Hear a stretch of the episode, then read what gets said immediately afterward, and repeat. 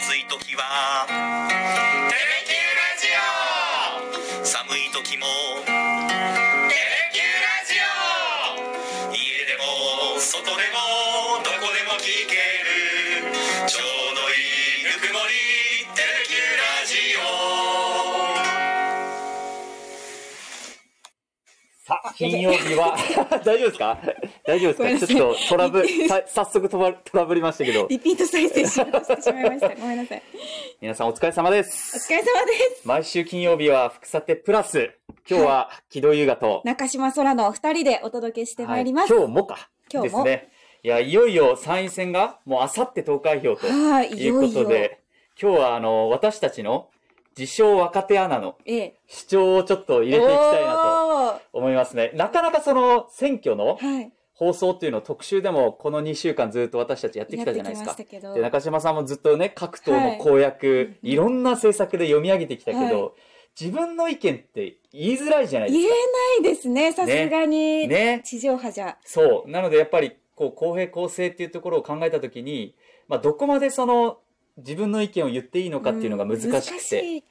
まあでも、ね、うん置きに行かないといけないですそうからね。そうそう。でもその中でも、やっぱり自分の意見を言って、はいで、皆さんにちょっと自分たちが持ってる情報を少しでもお伝えして、ええ何か投票行動、その参,、うんうん参考になればなということもあって、今日ちょっと話をしたいなと思ってるんですけどはい。あの、今日、福さてで放送した特集の中で、街の皆さんの争点はというのをお伝えしました。その中で、福岡県民の皆さんが一番争点に挙げていたのが、物価高の経済対策、うん物価高などの経済対策ということで、まあ、これはそうだなって、ね。そうですね全国で見てもやっぱ一番でしたし、うん県民もそうだなっていう。ですね。で、私の争点をちょっと言わせてもらいたいんですけど、木戸さんは何ですか、はい、いや、私もですね、はいやっぱこれなんですよ。物価高。この物価高が争点だなと思うんですよ。で、あの、今日もちょっと中島さんがね、はいあの、原油高対策とか、そ消の、費税対策とか。うんいろんな各党の公はい。約お伝えしましたけど、やっぱりその自民党とか公明党は、うん。いわゆるその原油高とか、今、傷んでる事業者とか、今影響を受けている事業者に直接お金を当てて、はい。補助をして、うんうん。物価高をなんとか抑えようっていうような仕組みをこう考えてる。まあはい、今すでにやってるものもありますし、うん。これからさらにこうやろうとしていることもあるんですよね。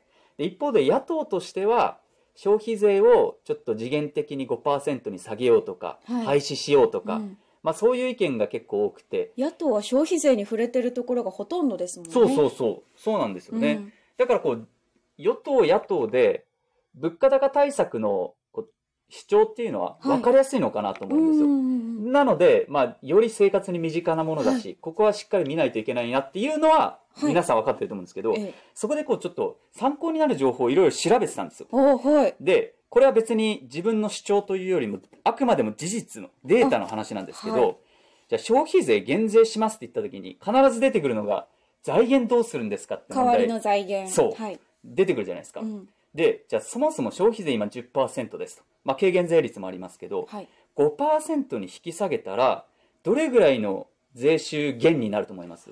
あー、どれぐらいでしょう？想像つかないけど、まあ、超単位？そうそうそう。えっと、およそ14兆円、1年間で。ええあ結構ですね。14兆円はい減収になるって言われてて、税収が減るって言われていて、で、じゃあ14兆円ってどれぐらいの規模なのかというと、法人税って、あはいの企業から取る法人税が13.6兆円なんですよ。それより多いんだ。そう。ぐらい5%に下げることによって、はいこれは事実です。はい。あの、税収減になると言われている。うんじゃあ、あの、各党の主張で、はい例えば経済、経済を成長させるとか、賃上げをして消費を伸ばすことで、はいなんとか、その減税分を賄う成長のスタイルのためには、まずは、減税をして、うん。皆さんが消費しやすいような状況を作っていこうっていうふうに訴えてるんですけど、はい。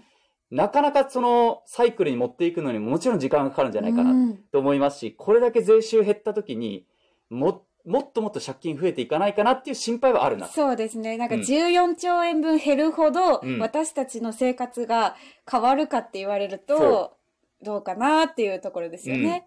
で、他のだから税で穴埋めするのはなかなか厳しいぐらいはいのこの税収減になるっていうのは事実。そうですね。だからそこを、あの、野党がどういうふうに訴えてるのかっていうのは、まだ明日も皆さん、今日も、うんあの、まだ候補者回ってますんで、はいあの、もちろん YouTube とかね、ネットでも主張してますんで、その辺ちゃんと見ないといけないなって私は思いましたね。うんで、もう一つ、じゃあその、原油高とか、はい。物価高とかになってます。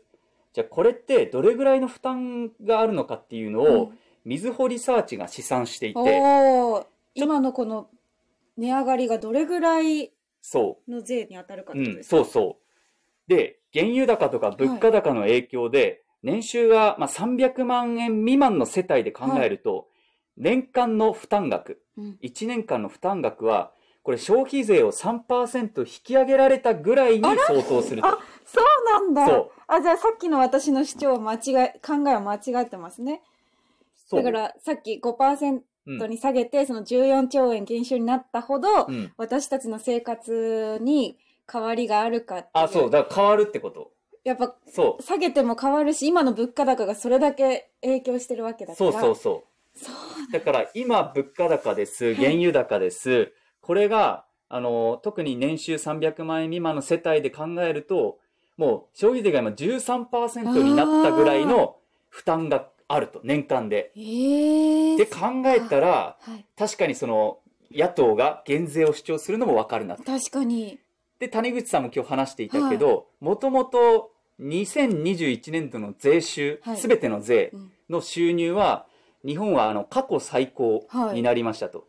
じゃあなんでなのかというと、ん消費税が、まあ、物価高で消費税がのあの負担伸びてると、税収が。それはわかるじゃないですか。そう。だから、あ、なるほどと思いましたもんそうね。そうそう。だからここが、その消費税を訴える理由もわ、うん私はよくわかりますし、減税を訴える理由も。ただ、減税したら、じゃあ財源どうするのっていうところもわわかる。じゃあどうするのって、自分はどういうふうに投票するのっていうのは、そこまでをの意見を政治家の方から聞かないといけないですね。そうそう。私たちいつも触りだけ、こう、とりあえず言ってますけど、うん。そこまで詳しくはね、はい書くと言えないので、そうなんですよ。だからいろんな主張があるのは、すべてこう、皆さん政治家なりの考えがあって言ってるっていうのが、こう、勉強しててよく分かったんあで。あ、こういうふうに一つの自分が興味を持ってるテーマを徹底的に勉強するっていうのもありだなと。思いましたねそうですね。だから私はこれをもとに、ちょっと明日も皆さんの主張を整理して、一票投じたいなと思ってますね。おー、明日、そうですね。私たちは明後日そうは、配地上波と配信とね、放送がありますから、はい。中島さんは気になる争点って何ですか？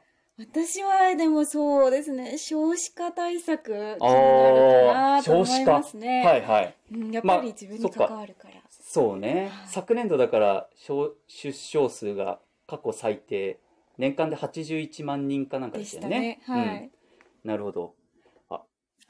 あ、横木さんからメッセージで、選挙前に有意義な内容ありがとうございます。いますや、こちらこそ聞いていただきありがとうございます。本当に。ね、なんで少子化対策なんですか？や自分に関わるって言ってましたけど。やっぱり、日本を盛り、このちょっと、うん。アホっぽい意見になりますけど、日本を盛り上げるためには子供がいないと、うん。どんどんどんどんやっぱ国として衰退していくわけだから、うん。で、自分も、いずれ子育てする世帯、世代になっていくわけで、うん。その時に、やっぱどんな対策があるのかなっていう、あやっぱり今将来が不安で。子供を産むっていうのはならないから、うんうんうん。そう、だからね。ね、副査定でもお伝えした時に VTR で、はい。そういう意見ありましたもんね。はい。やっぱりもう経済的に負担が大きいから、うん。結婚もしないとか、はい。まあもちろん子供ももう産みたくないみたいな、そういう意見もありましたし。や、っぱり二人以上産まないといけないじゃないですか。うん子供、うん人口を増やしていくためには、そうですね。2以上いないといけうん合ない。計特殊出生数みたいなの言いますよね。そうですはいはい。生涯で何人子供を産むかみたいな。でもそれが、だからでも二人育てるって結構やっぱり大変だから、一人でも責任あるのに。うん、うん。っていうのを考えた時にどうなるのかなっていうう。ん確かにはいまあ、あの。来年の春に子ども家庭庁っていうのができて、はい。まあ、いろんなところがこう一元管理されるんで、うん。子ども手当があ子どもへの予算も増えるみたいな話もありますけど、まあ、ただねその今社会保障っていうのを見た時に、前もちょっと言いましたけど60全体のそう66%が高齢者向けに使われてるっていうねだから残りの本当わずかな部分はいが子育て世帯とかうん若い人に向けられてるっていうのは社会保障って他にもいっぱいあるんで、はい。あのね、そういうのを考えると、確かにね、そこははい私たち世代としては、そう、そこを大事に考えていかないと、うんやっぱり良くないかなってちょっと、うんはい、でますすね。まあ、出産一時金の増額とか、はい。あの児童手当拡充とか、うん教育の無償化とか、いろいろ各党訴えてますんで、はい。まあ、その辺ちゃんと見ながら、じゃあ中島さんも自分が気になるその少子化対策を見て、もまだ投票してないですか？まだ行ってないんですよ。明日行かないといけないですね。そうですね。うんなので、私たちね、そうさっきも言ったけど、あさって放送がありますんで、天気的にはうん明日の方がいいと思います。明後日は行こうと思ったらにわか雨が降り出す可能性があるので、ええー、あ、そうなんだ。はい。明日、あ、まあ、期日前もいに行ける人うんは明日の方が天気はいいかな。なるほど。まあ当日ね、雨降ると、あさって雨降ると行きたくないな急にとかねめんどく、さーってなっちゃう可能性があるから。良くないからね、はい投票率が下がることにもなるし。だったら明日行った方がいいのか明日行こうかな、じゃあ。明日がおすすめですね。じゃあ、明日行きます。今決めました。明日行きます。皆さんもちょっと。中島さんの貴重なお天気情報を毎日お伝えしてますんで ですね。明日の方がいいと。あさ天気的にはですね。あさってはにわか雨があるかもしれないということですね。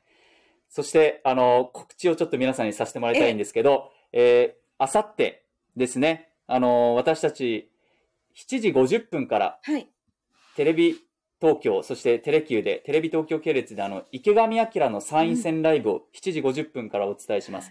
でなんか他の局とはちょっと一線を画すユニークな、そうですあね。の、議員の紹介の仕方とか面白いですからね。確かに、独自の切り口でね。はそして、あの、午後8時からは、あの、私たちの YouTube 配信でも、まあ、地上波でももちろんお伝えするんですけど、YouTube 配信も使って、池上彰の参院選ライブを見ながら、YouTube 配信では、はい。あの、元自民党の副総裁の山崎拓さんをお招きして、い、あの、いろんなお話をお。聞いていきたいなと思ってますんで、楽しみですね。ねえ山崎拓さんがこう、うん。結構切り込む話とかを聞けたらなとそうですね。思ってますんはいで、結構たっぷりとお伝えしますよね。配信も含めたら8時ぐらいから、えーっと、今のところ、はい。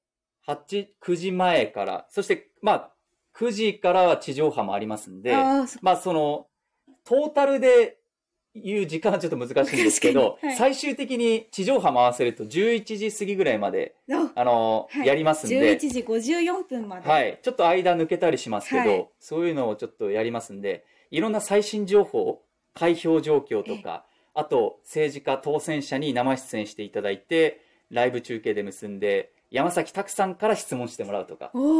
いろんなちょっとね、はい。あの、ユニークな中継とかも交えながら、私と中島と、あと、えー山崎拓さんと、そしてあの、菅助さんといって、選挙の若者の投票率上げるために、飯塚で活動されている菅助さんという方もいらっしゃって、4人でお伝えしていこうと思ってますんで、ぜひちょっと皆さん、こう、気軽にね、YouTube 見ていただきたいなと思いますね。テレキューのホームページと、あとあの、Twitter でも URL で案内していますので、えぜひそちらでお楽しみください。あ、そうですね、メッセージ来てますあね、。横木さん。議員の紹介を毎選挙ごと楽しみです。あさってテレキュー楽しみです。ありがとうございます。ありがとうございますしっかり勉強しないとですね、はい私たちも。お婚活のお仕事をしています。今月末、福岡県の若い世代の方がどう生きるかというイベントにへ加わっております。ーへえそうなんだ。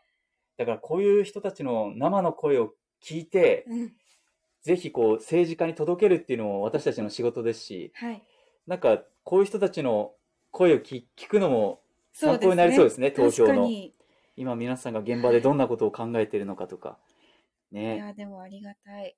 あ、テレビ東京の篠原さんなどの切り口も好きです。あ確かに篠原さん面白いですもんね。面白い。あの、でも、あれですよね、あさっても出る予定になってましたね、篠原さんは。あ、本当ですか、はいごめんなさい、勉強不足で。いやいや、あの、なんか案内で来てましたあ。篠原さんも出ますよ。じゃあ、出ますん楽しみで。に。はい。ぜひ、皆さん、いろんな意見を、あの、YouTube 配信では、いろんな質問も募集してますんで、福さての LINE でですね、あの、番組中に出したり、YouTube 配信中に出してるので、そちらで LINE で気軽に山拓さんとか、私たちに聞きたい質問があったら、ぜひお寄せいただければと思います。ということで、あのーみいろんな話、選挙の話してきましたけども、まずは、あさっての7時50分からの放送、そして YouTube 配信をご覧いただければと思います。よろしくお願いします。ありがとうございます。YouTube 見ますって来てますんで。ありがとうございますありがとうございます。ということで、今日はこれぐらいにはいしておきましょう。選挙の準備を今からやっていきましょう。そうですねはい。ということで、ありがとうございました。ありがとうございました。いや、こっからですね。こっから選挙の準備結構大変になりますけど。覚悟して、しっかりお伝えしていきたいなと思いますんで。なんか、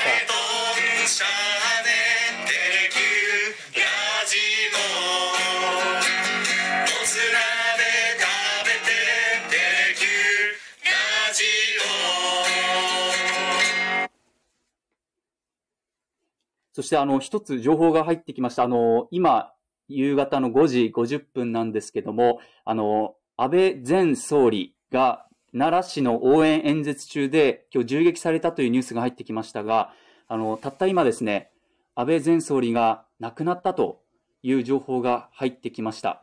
安倍前総理が亡くなったという情報が入ってきました。まあ、あの、この詳しい情報というのはまた今後のニュースでもお伝えしていきますけども、まずは速報でお伝えしました。あの、もうご冥福をお祈りします、はいいうことと、本当にあってはならない事件ですので、ここの再発防止というのを徹底していかないとなという思いです。ということで、あの、今日は失礼いたします。ありがとうございました。失礼します。